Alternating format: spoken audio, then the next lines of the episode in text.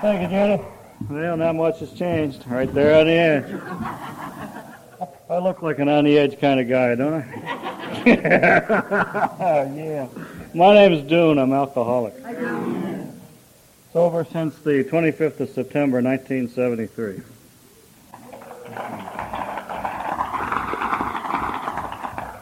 And I didn't get here because I liked you either.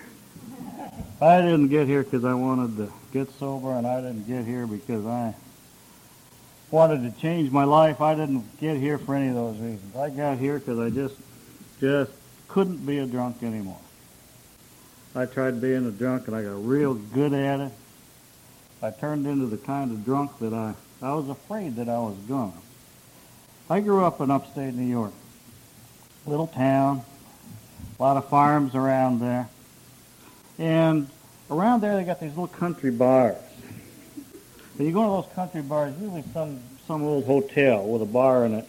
Probably back in the stagecoach days, you know, they were just kind of a little town square and everything. And uh, in every one of those little country bars, there was some broke down old guy. Usually some skinny, raggedy, snaggle-tooth old man. And they had him kind of behind the bar as a combination swamper and pet. He'd show up early in the morning, then they'd give him a few draft beers, and then he'd clean up the debris from the night before. And anytime they needed a case of beer, you know, down in the basement, he'd, he'd, they'd roust him off the stool, and he'd go down there and he'd perform little duties around there. And when he wasn't doing his duties, he was the object of derision for all the people that came in. He was easy to pick on.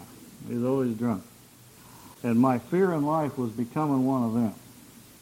And you know, towards the end, I never got so I had to go down to the basement to pick up the cases of beer.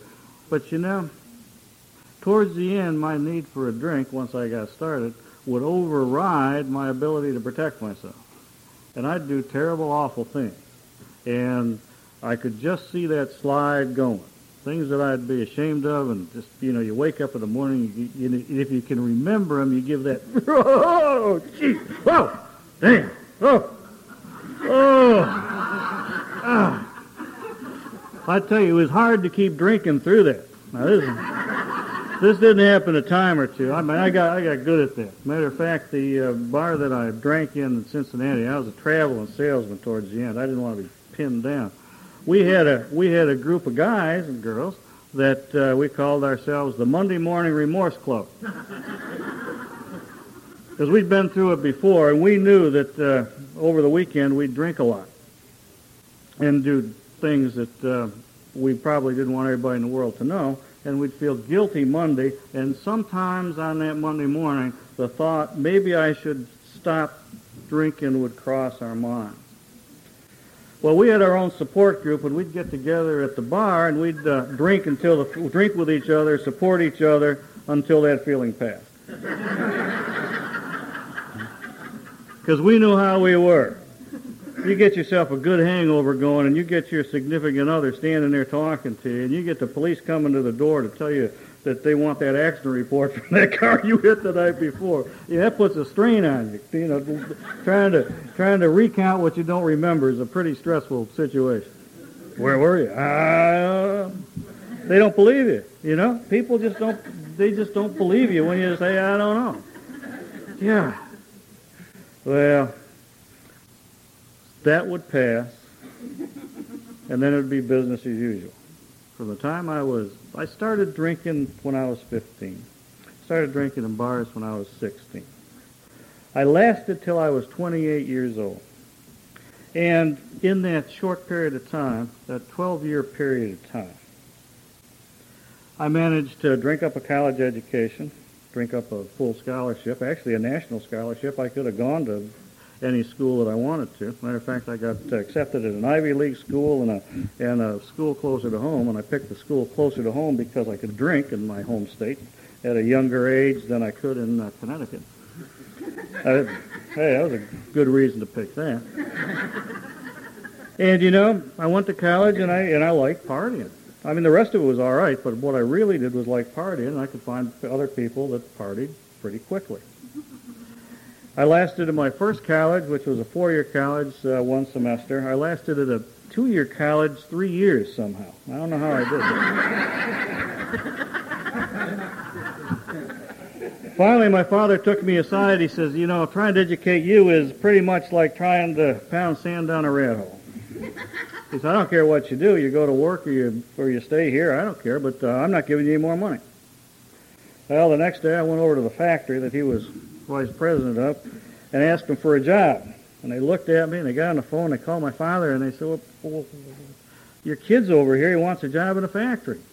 Father said, better give him one. He's not doing anything else but laying around the house eating my groceries. So I got a factory job. And just as soon as I got a factory job, because I always had like construction jobs during the summer, that kind of stuff. And as soon as I got a factory job, the uh, young lady that I was dating thought we ought to get married. Now, we'd been dating for quite a while. And I was always going to school, you know, and this and that, so we didn't, we couldn't get serious. She had a job. She had a steady job. She was a good lady to date because she'd pretty much pay for everything, except during the summers when I was making the construction money. And our dates consisted of um, me going out and drinking, getting drunk, and her hanging around. And because she had to work, I'd take her home at 11 o'clock. And her parents thought I was a great, pretty nice fellow. of course, I'd leave her and go back to the bar that stayed open until 2 and, and keep drinking. She never knew that. I never told her. Didn't seem to be important.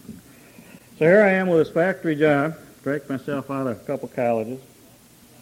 And we got married. What a surprise to her we weren't married very long. We were only married about a month, and uh, some Saturday morning I came rolling in about nine o'clock. I mean, I you know I was drinking Friday night, and she looked at me. She said, "Where you been?" I told her, and she told me I was lying. we got drunk up on the bar on the Indian Reservation where we always drank, and when the last call came, we won ourselves a couple cases of beer. The way, you ever try those little shuffleboard bowling things? If you got 300, you want a case of beer. We weren't too good with those little pucks. But towards the end of the night, when everybody's crowding around for the last call, we took a beer tray and we bowled with a beer tray. 300 game, who'd have thought that? We'd been practicing all night. So we had a couple, we had a couple cases of beer. We loaded up into three or four cars, and we went to the cemetery. Way in the back of the cemetery, where, I mean, cemetery is a great place to drink. Nobody goes in them at night. They got all these little winding roads and stuff, all these little hills and dales. You just got to watch out for the open graves, you know. and that's where we were. And it was raining. And my wife, my wife looked at me and she said, wait a minute. You were drinking all night, and then you bought cases of beer and drank more in a graveyard in the rain? And I said, yes, ma'am, we did. Where were you really? I said, look, you can call my buddies. And she looked at me because she knew my buddies. She said, I'm not calling them. Uh, uh, uh, uh, uh, uh. Was, a, that was our favorite place to drink. There was a place where uh, a guy named Mick that we drank with broke his collarbone a guy, my cousin, Boner Jones, um, had a little trouble. You know, when you're a bunch of guys and you're drinking, and drinking a lot of beer, comes a time when you got to kind of let some of that pee out. and you know, you're out in the country, so you kind of wander off to the periphery of the group, you know. And when you're going to the bathroom outside, you know, there, there's not much going on. You're kind of looking around. So you kind of want something to aim at. I mean, in the winter you can write your name. But, you know, during the summer you kind of look, and, and Boner was, actually, Boner. Actually, actually he was Little Boner because his big brother Tom was Big boner. You talk about, you took, growing up in a small town, that's cruel. How would you like to be known as Little Boner? Uh, he didn't think much of it either. His brother, however, thought it was pretty neat.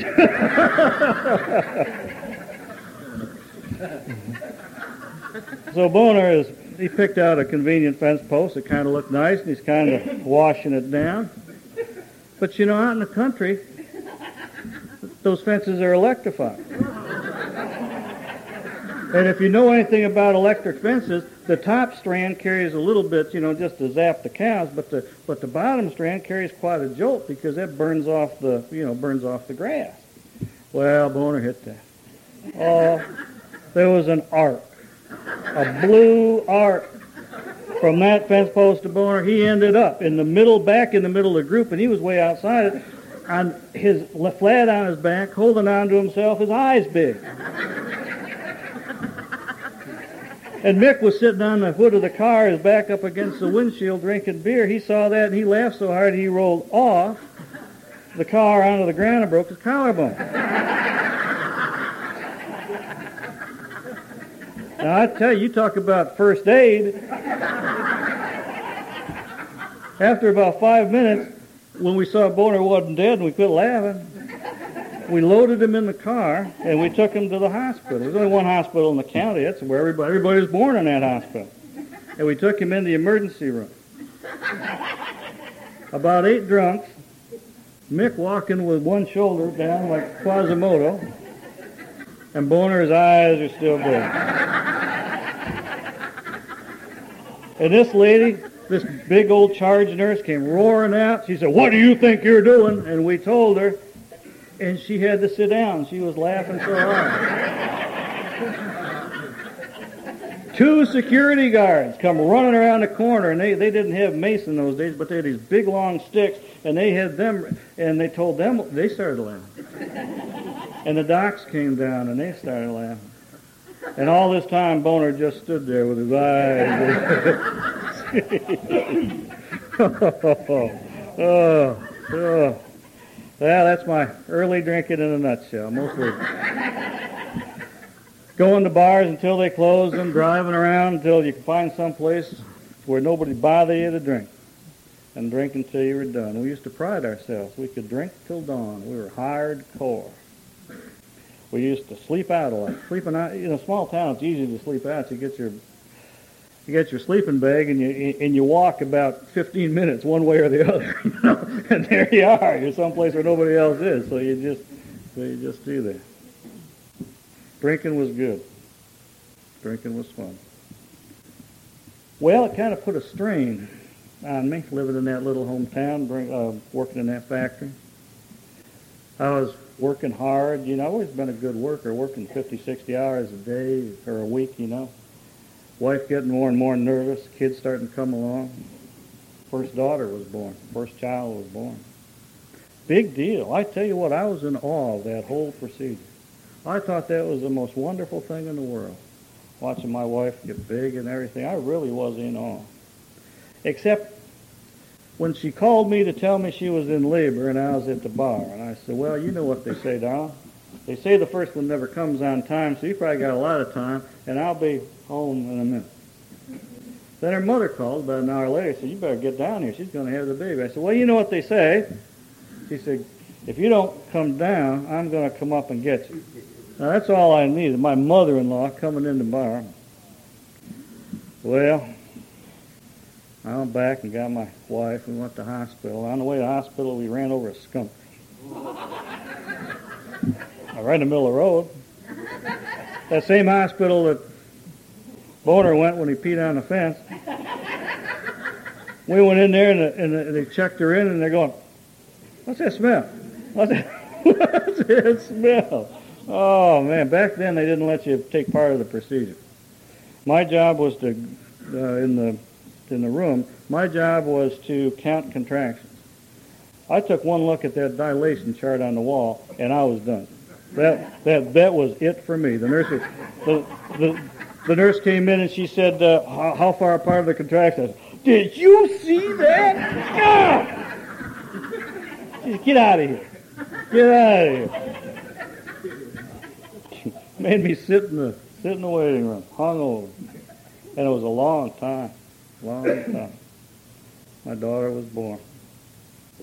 A couple years later, my son was born. This time my wife uh, told me in the morning. I didn't have to come home. She said, uh, I think it's time. I said, okay. Took her to the hospital, got her checked in. I said, well, I'm a, I'm feeling a little rough. I'm gonna go over and get some breakfast. It'll, you'll be here a while. I went over and got across the street from the hospital and got some breakfast. Walked back in, and the doctor says you got a son. Both my kids were born with a father that thought more of alcohol than being there supporting their mother. And that's pretty much the way it was. I got to be a traveling salesman. I got promoted because I, you know, father ran the place, first of all. Second, second of all, I really was a good worker. I got promoted into a sales service thing and then on the road. That was wonderful. They gave me a company car. Oh, oh, oh, company car. Gave me credit card. Sent me up to New England where I went to school. I went to school in New England before I went to all these other places. And uh, that was nice.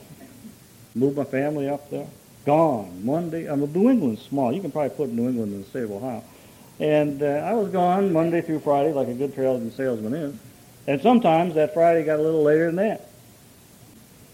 Come back, you know, and gee, after you've been on the road all week, you got to relax. And I relaxed pretty well. Just about the time they got tired of me laying around relaxing, I'd be on the road again.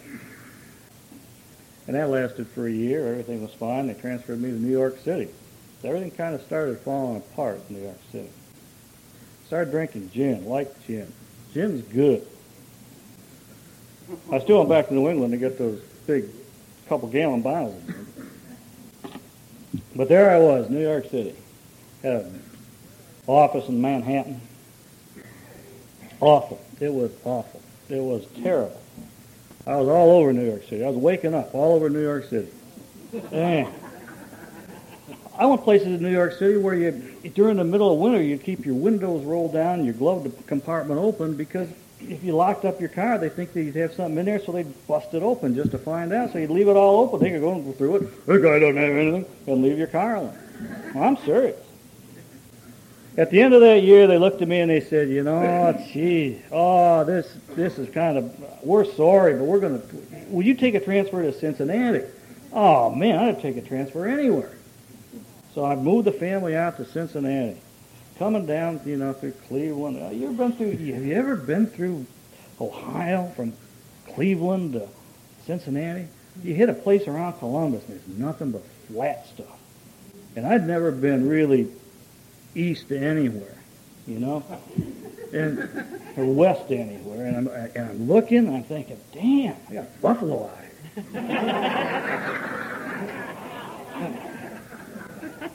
Now you can tell I'm not from around here by the way I talk, but I talked a lot quicker back then, and I drove a lot quicker.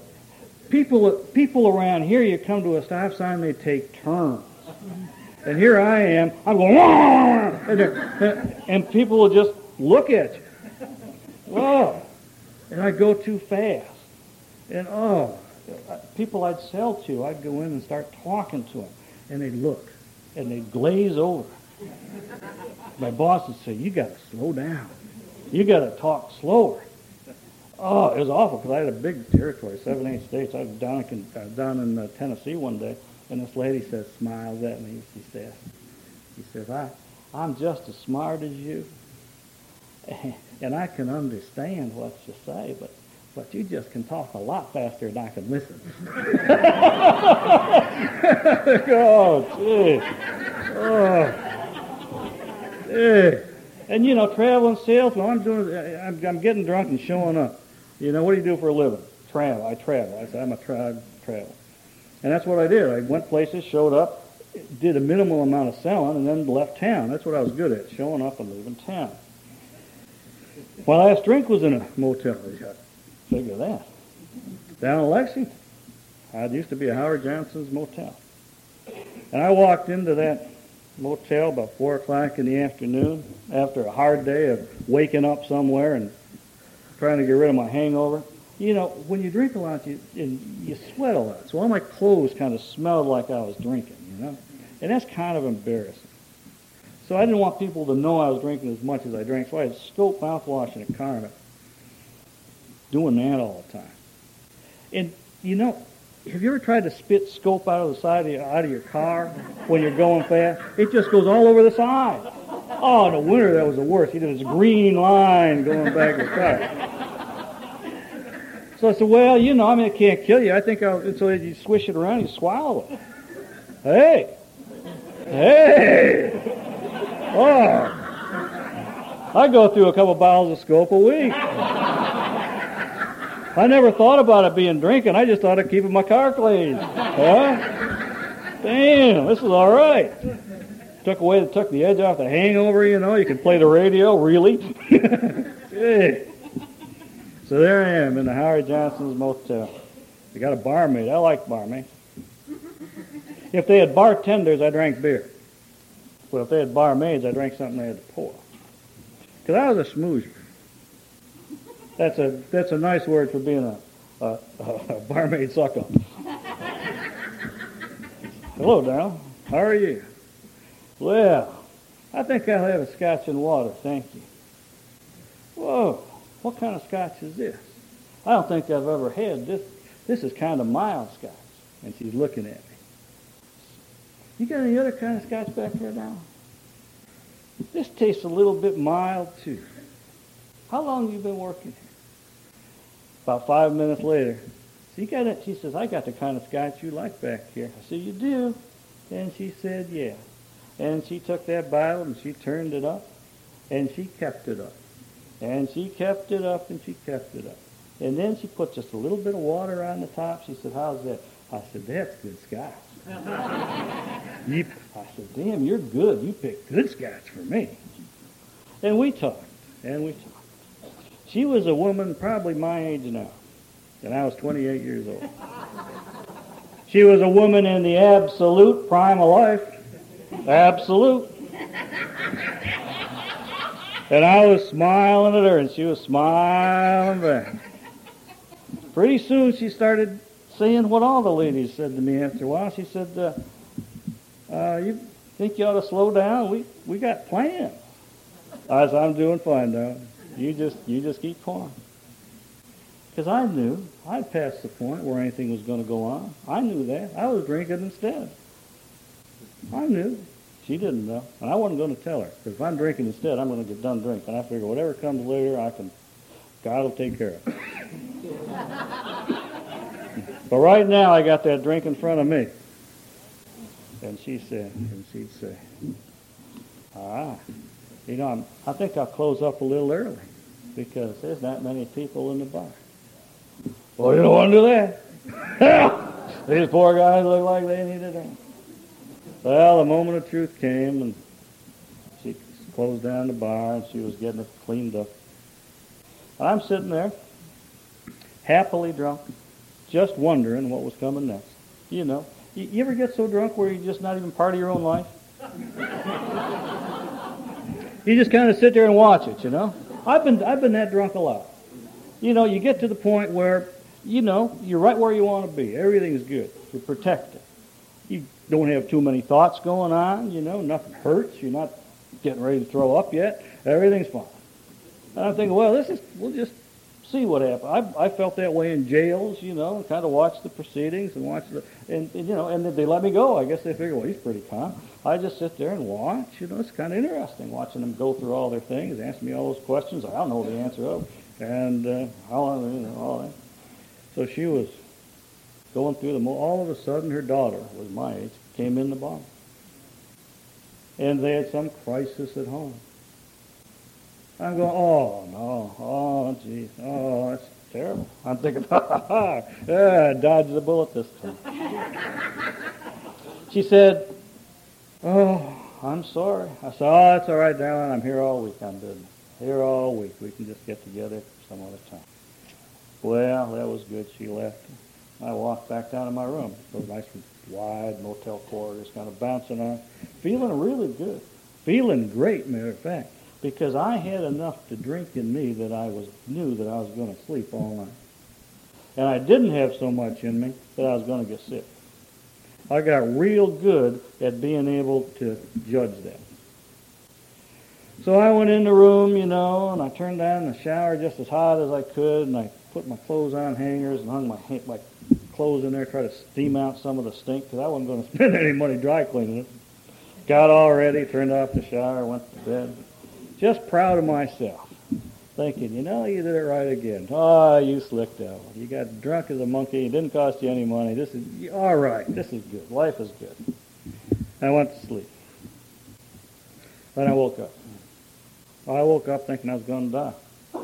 I woke up with every part of my body shaking. And you know, I had the shakes before.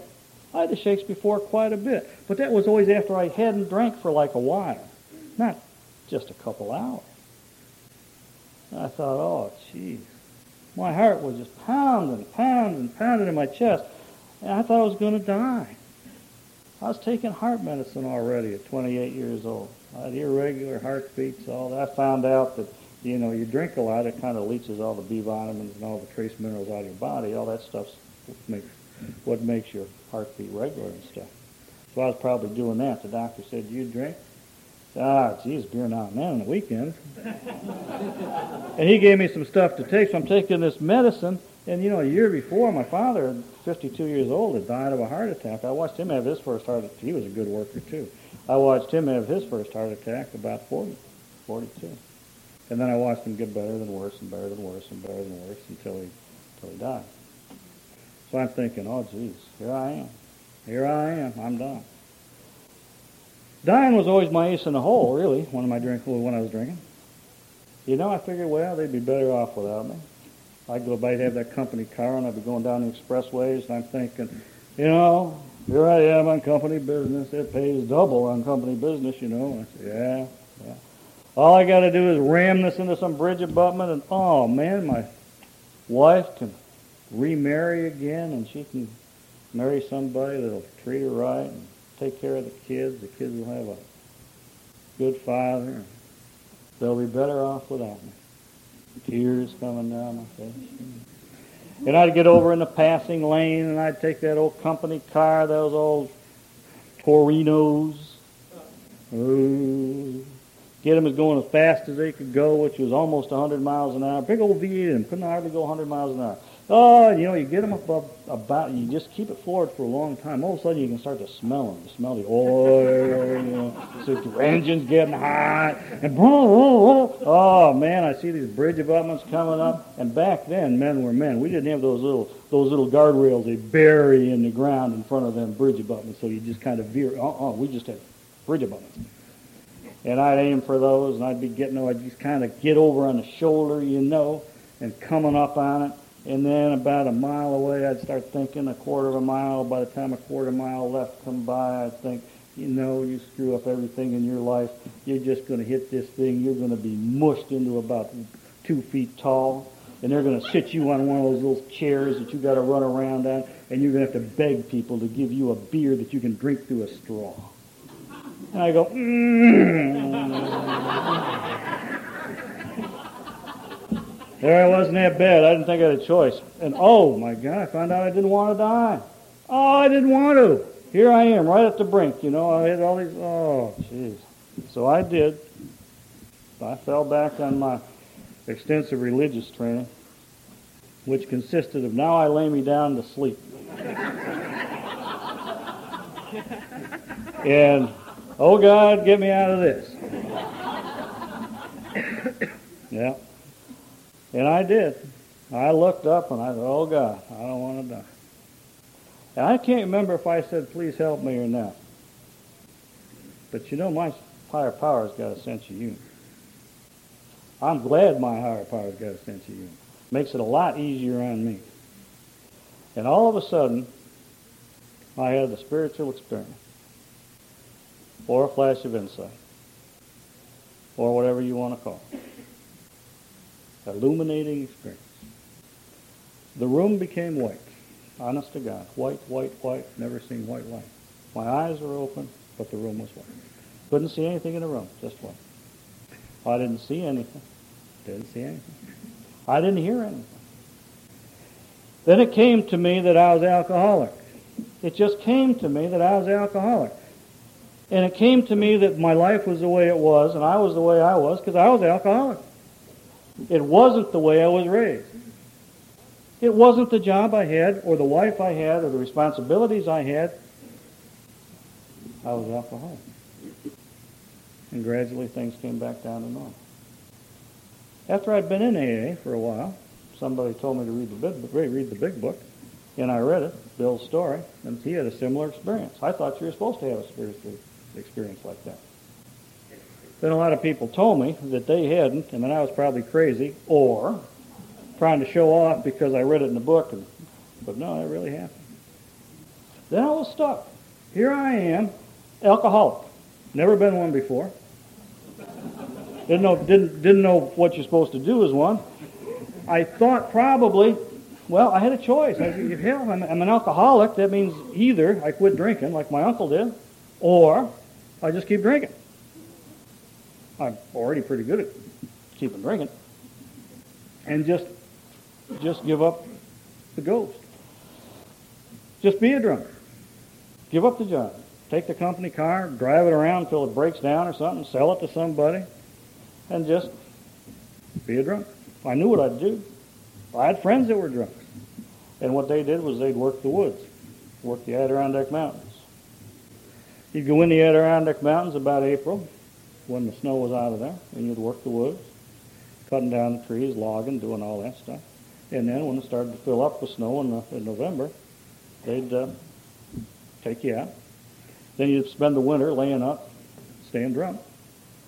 And working the woods is great. They'd work you all, you know, all day during the week, half a day on Saturday, and then you'd come into camp where you lived, and you'd shower up and stuff, and they'd take you into town for Saturday night, which is pretty neat. And then Sunday afternoon, they'd bring the, the same logging truck they hauled the trees out, and they'd go around to all the rooming houses and boarding houses and county jails and get you out, load you on the truck, take you back, take you back so you could work. And then that had a that had an appeal to me. It did. I mean, I you know I liked hard work anyway.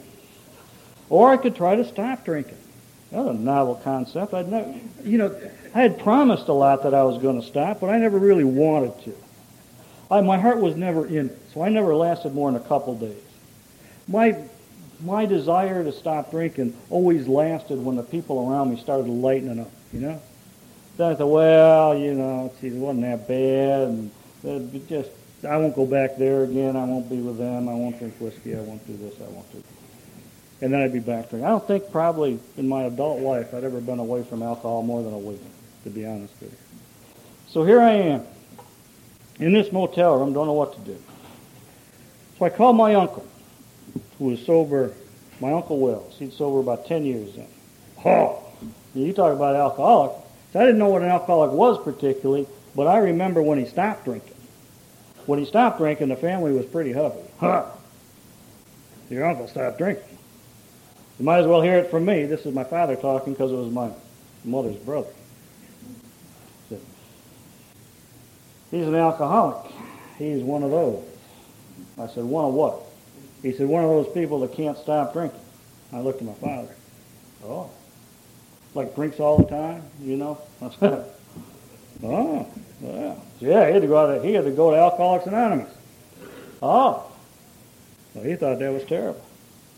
I'm thinking, well, yeah, most of my family drinks all the time.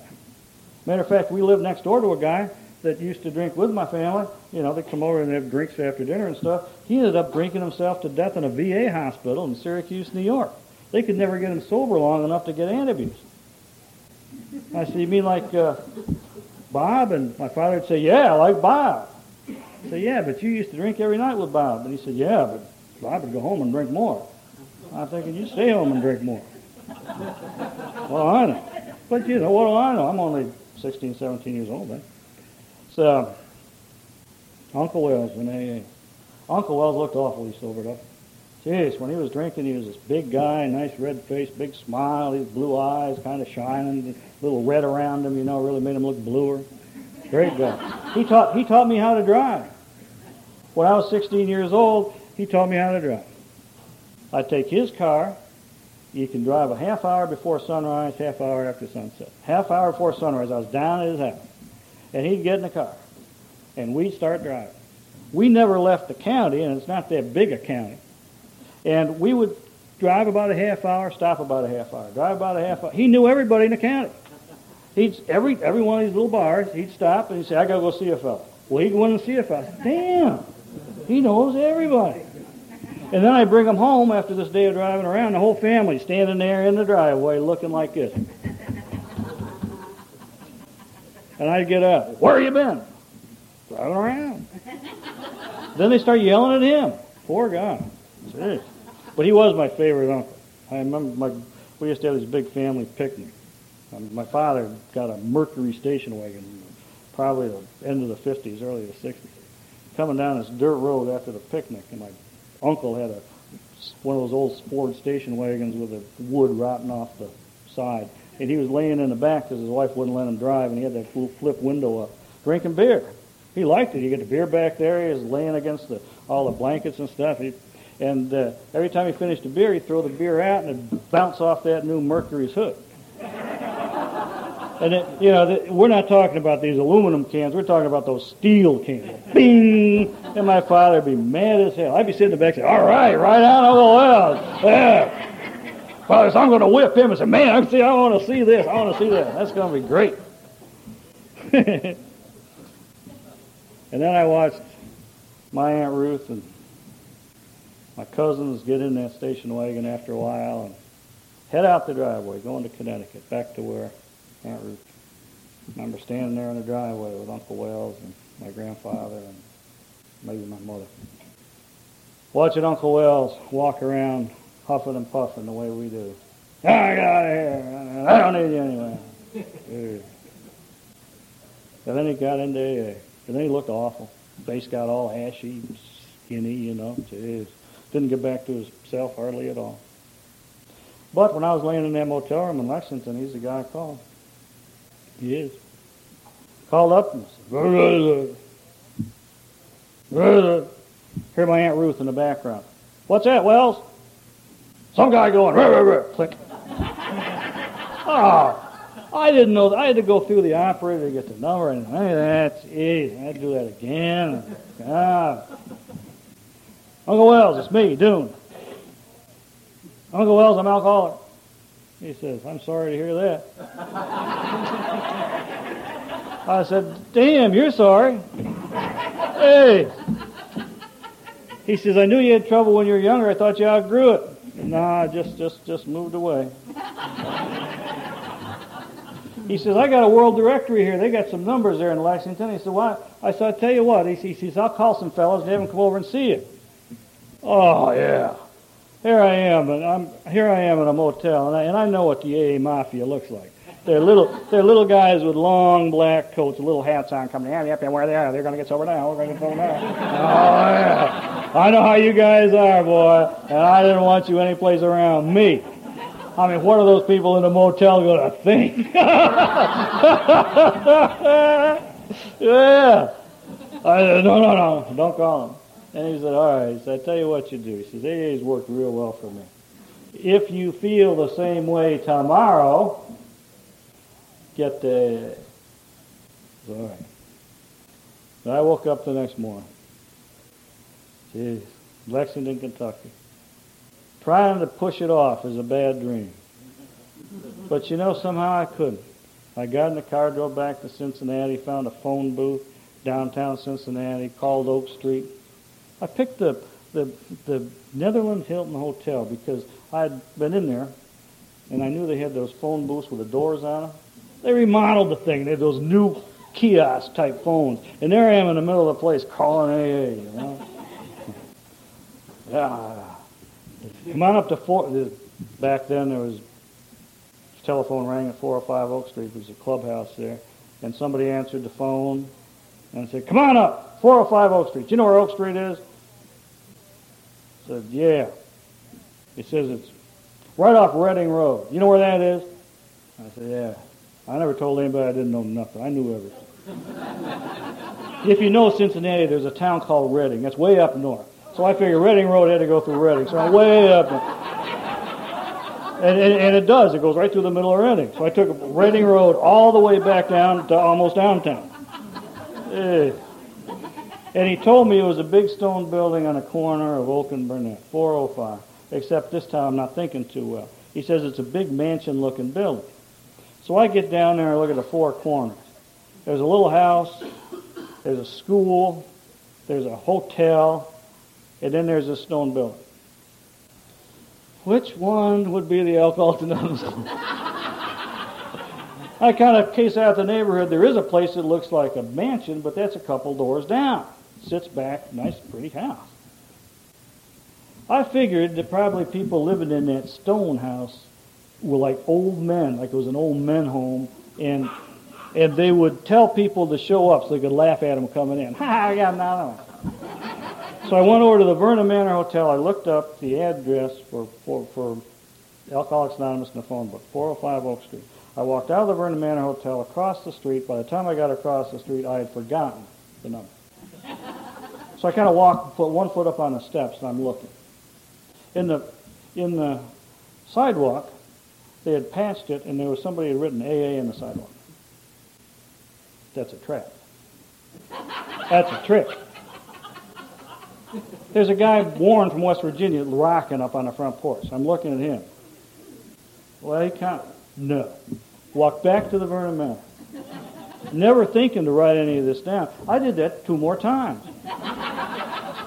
Finally, Warren says, Get in there.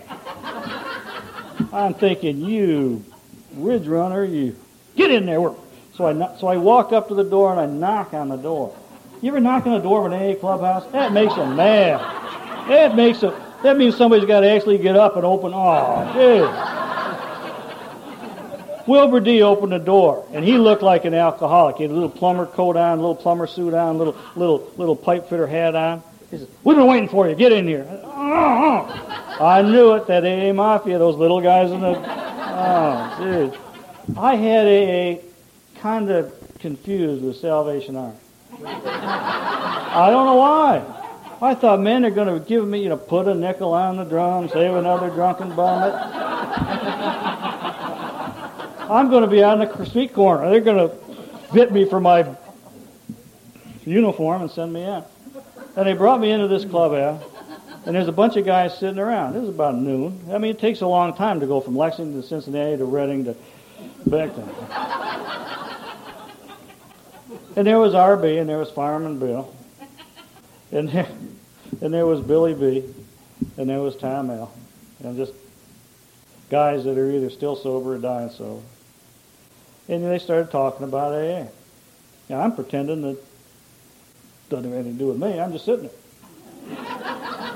Think you got a drink a problem? Well, I don't know. So want a cup of coffee? Sure. Got me this cup of coffee. My hands hadn't been shaking all morning until I got that coffee. And I said, no! And I'm spilling it all over my hands. And I'm pretending not to notice. I'm getting burned up. and they're pretending not to notice. Finally, RB just comes over with his hands, put them around the cup, and kind of takes it from me, smiles, and walks away. And I'm still pretending not to notice. And they're still talking. He comes back in with a Coke and with two hands puts that in my hands, closes my hands around it, and says, You'll probably do better with this. And they told me about their drinking. Just the way you're supposed to. But it didn't make any sense to me. I'm not a fireman. I never built a I never built a boat in my basement like RB. I never, I never did any of that stuff. The guy that was a salesman was supposed to, he says, yeah, he said, boy, you know, I can remember waking up in the morning and just, uh, and just, oh, dying for a drink and going to Columbus. They ride to Columbus. I'm thinking, you passed 10,000 places to get a drink. Why'd you go that far? You know, finally they got tired of me appraising the place. You can always tell the new guys, they're looking at the molding.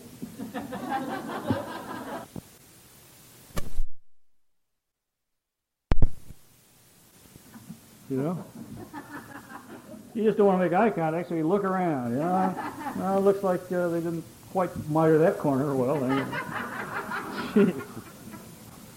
Finally, Fireman Bill gets tired of it. He brings me up. He takes me in front of the 12 steps there on the wall. He points to the first one. He says, uh, we admitted we're powerless over alcohol. You powerless over alcohol? he was tired of it. And I said, well, I don't know. I didn't know. I really I hadn't been away from it in my adult life long enough to figure it out. He looked. He's going to give me one more shot. He says, what about your life? What about that second half? Because your life become unmanageable. I filled up with tears. I'm thinking that car I'm driving isn't mine. These credit cards aren't mine in my wallet. It's the ones that are. Max can't use them. When you guys find out all the things I don't have, this membership committee is going to grind to a halt. And you're not going to want me in your organization. And then I'm thinking, my God, is my life unmanageable? Look where I am. I am in Alcoholics Anonymous. Doesn't look like a bar to me. They give me Coca-Cola and coffee and burn myself. Oh. Oh. But I didn't say any of that. So then they went over to the Literature Act and gave me the literature and sent me home. They keep coming back. I don't know. Tell you what kind of shape my house was in. Had two kids, wife, and a dog. I walk in that house 50 times a day sober, and they just don't even turn a hair. I walk in that house once, having one drink, two hours ago. All eyes are on me. And the dog starts having diarrhea up and down the road.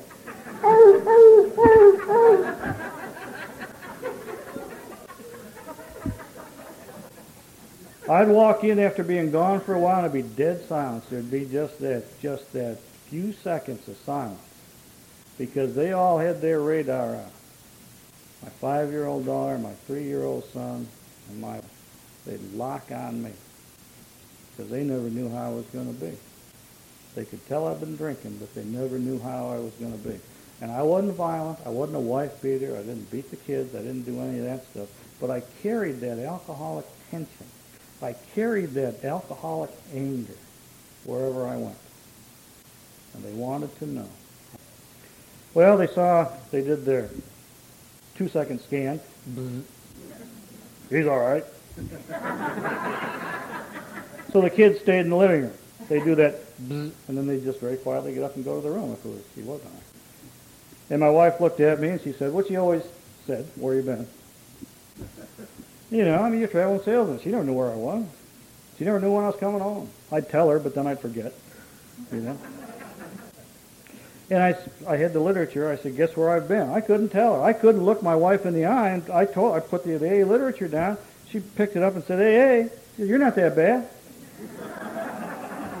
she said, ah. And I said, I had to tell my wife. Yeah, I am.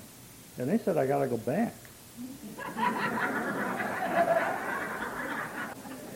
I went back that night. That's as complicated as my program gets. I came back, came back, came back, came back. After, you know, walked into my little traveling salesman clothes all the time. I didn't like you guys. Didn't like you. You'd talk to me, He'd laugh about drinking. You'd laugh about stuff that I was doing. And I didn't see any humor in it. I didn't see anything, just like the guy said last night, I didn't see a thing funny about my drinking. I didn't see a thing funny about being an Alcoholics Anonymous wandered in, you know, I come to those meetings and I'd sit there and I'd listen and I'd go home and I'd show up in the afternoon and I'd do the beginners meetings. I did everything they told me. And when I was out of town, I'd go to those meetings out of town.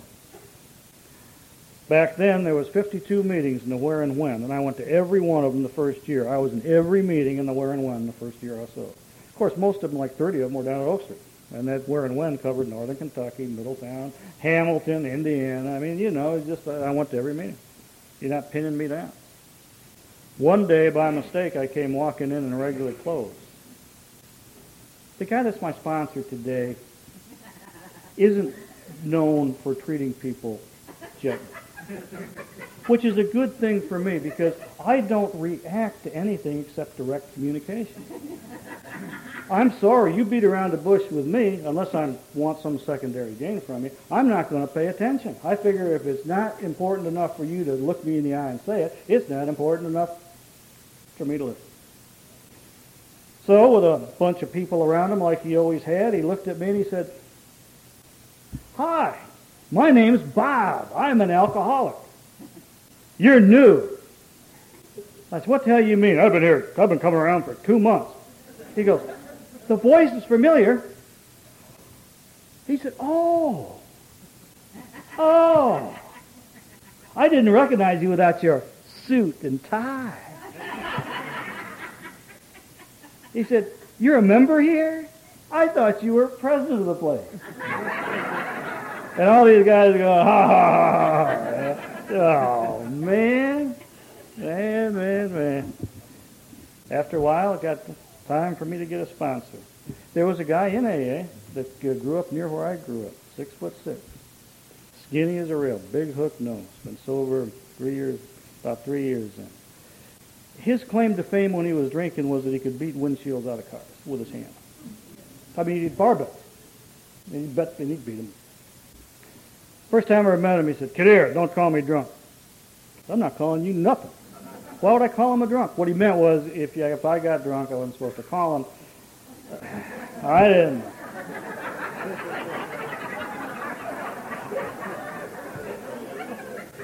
he talked as fast as me.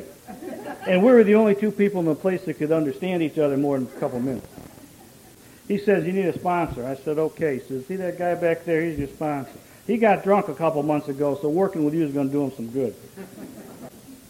I went over and I said, hey, my name is Doon. Frank says you're my sponsor. And the guy says, yeah, and gives me all the sponsor rules. After two months, I went up to Frank and I said, what the hell are you doing to me? That guy's crazy. He's crazier than me.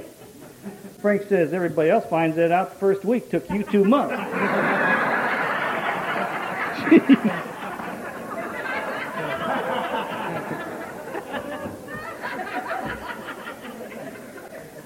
I said, what? Well, I need a sponsor. He says, I'll be your sponsor. Oh. And you know, he was the best sponsor. He was the best sponsor that I, he was the best sponsor in Alcoholics Anonymous. He taught me by his words, his thoughts, and his deeds. He was the best sponsor in the world. He talked to me and showed me by example what the disease of alcoholism was all about and about recovery. He taught me everything about alcoholism. He wasn't a big book thumper. He was a big book liver. His feet, his butt didn't hit a chair when it was more than five minutes, unless the speaker was talking, he was up and around. He was pacing back and forth. He was picking up ashtrays. He was talking to the newcomers. He was going on 12-step calls. He was he was visiting institutions that he probably should have been, been an inmate of. And every place he went, I went too. He saved my life. Frank C. saved my life. Came to the point in my sobriety where he said I had to do a fourth step. I wrote something down. See, you know, when I got sober, I didn't. They said you can have a new life in Alcoholics Anonymous, so so a lot of the old life didn't seem to have the glamour and appeal that it used to, which was basically my family. So here I am in a new arena. You know, I'm sober, looking good. He saw how I was acting, what I was doing. He said, "You got to take a fourth step." Okay. I put together a fourth step, and he took me up to the top of Oak Street there, and we're sitting around, and he's he can't sit down. He's walking around. I'm reading this to him, and he's walking around, pacing back and forth. And I got this drivel and crap, you know. It, honesty hadn't really been a big part of my life ever, and I wasn't going to approach it just because he wanted to hear a force. So I had this crap down, and he's pacing back and forth. And he said, he said, damn it, aren't you ever going to get to the good part? I said, what good part are we talking about? He says, that part where you did something so bad that nobody else ever did it before. I said, there's nothing like that in here. He says, then you didn't do a good four-step. And he walked out of the room. he walked. I'm thinking, I did a four-step. Now, what I did was I, I listed a whole bunch of stuff that everybody knew anyway. You know, I wasn't going to get into this searching and fearless moral inventory stuff. First of all, you kind of had to have a, that presupposed you had a moral structure to to, to fall back on. All I had was what felt good and I could get away with. Now that's a that that is a barrier to taking a moral inventory. At least it was for me. But he stayed my sponsor, and he wouldn't. He taught me that to drink was to die. And then one day I got a call. Have you heard about Frank? He's drinking. I chased him down. I knew where he drank. I'd heard he was leaving enough times. Took me three days. I chased him down. I'd walk in those bars. I'd look at the bartender and I'd say, I'm looking for Kadir. And you know how it is in bars. He ain't here. When he comes here, Tell him Doom is looking for him. Doom, Frank. Tell you what. Up around Tri County one day, I saw his red truck, and he saw me about the same time. He blinks his lights, and we pull in the Swallen's parking lot up there, and we roll out of our car. And this is the man that uh, beats out windshields and cars. I went up to him and I said, "What the hell you think you're doing?" He looked me right in the eye and said, "I." He says, "I'm not an alcoholic." I said, "You're going to stay drunk a damn long time." And he looked at me and I looked at him, and I'm thinking, "This is it." When you're my size in a situation like that, there's no winning involved. you don't try to win. What you try to do is what you try to do, honest to God, is mess them up. You mess them up as bad as you can. That way, when you see them the next day, they'll give you a little run. You're not going to win when you're my size, but you want to mess them up. You want to hurt. Hurt them enough so that they'll be picking on somebody else tomorrow. So I'm looking at him. And I'm figuring with those long legs he has, I'm going for the knee. I'm going to cut him down. I'm going to cut him down. And we look at each other. He gets back in his car. I start pulling out, and all of a sudden he pulls in front of me, and he rolls out of his car. And I roll out too. He says, I'm drinking because I want to. Three days later on my answering machine, hey, haven't talked to you for a while. Things are going good. I lost my job. But the boss had let me stay in the office and use the phone to find another one. My wife and I are getting divorced, but I found a wonderful girl. We're going to get married. A couple years when the divorce is fine. We're going to buy a business. I won't have to work there. I can hire somebody to bartend for me. See you later. About a week later, got another phone call. Frank's dead. Sitting in that office that wasn't his, talking on that phone that wasn't his, he took his pistol that was his and blew the back of his head right off. Best sponsor in Alcoholics Anonymous.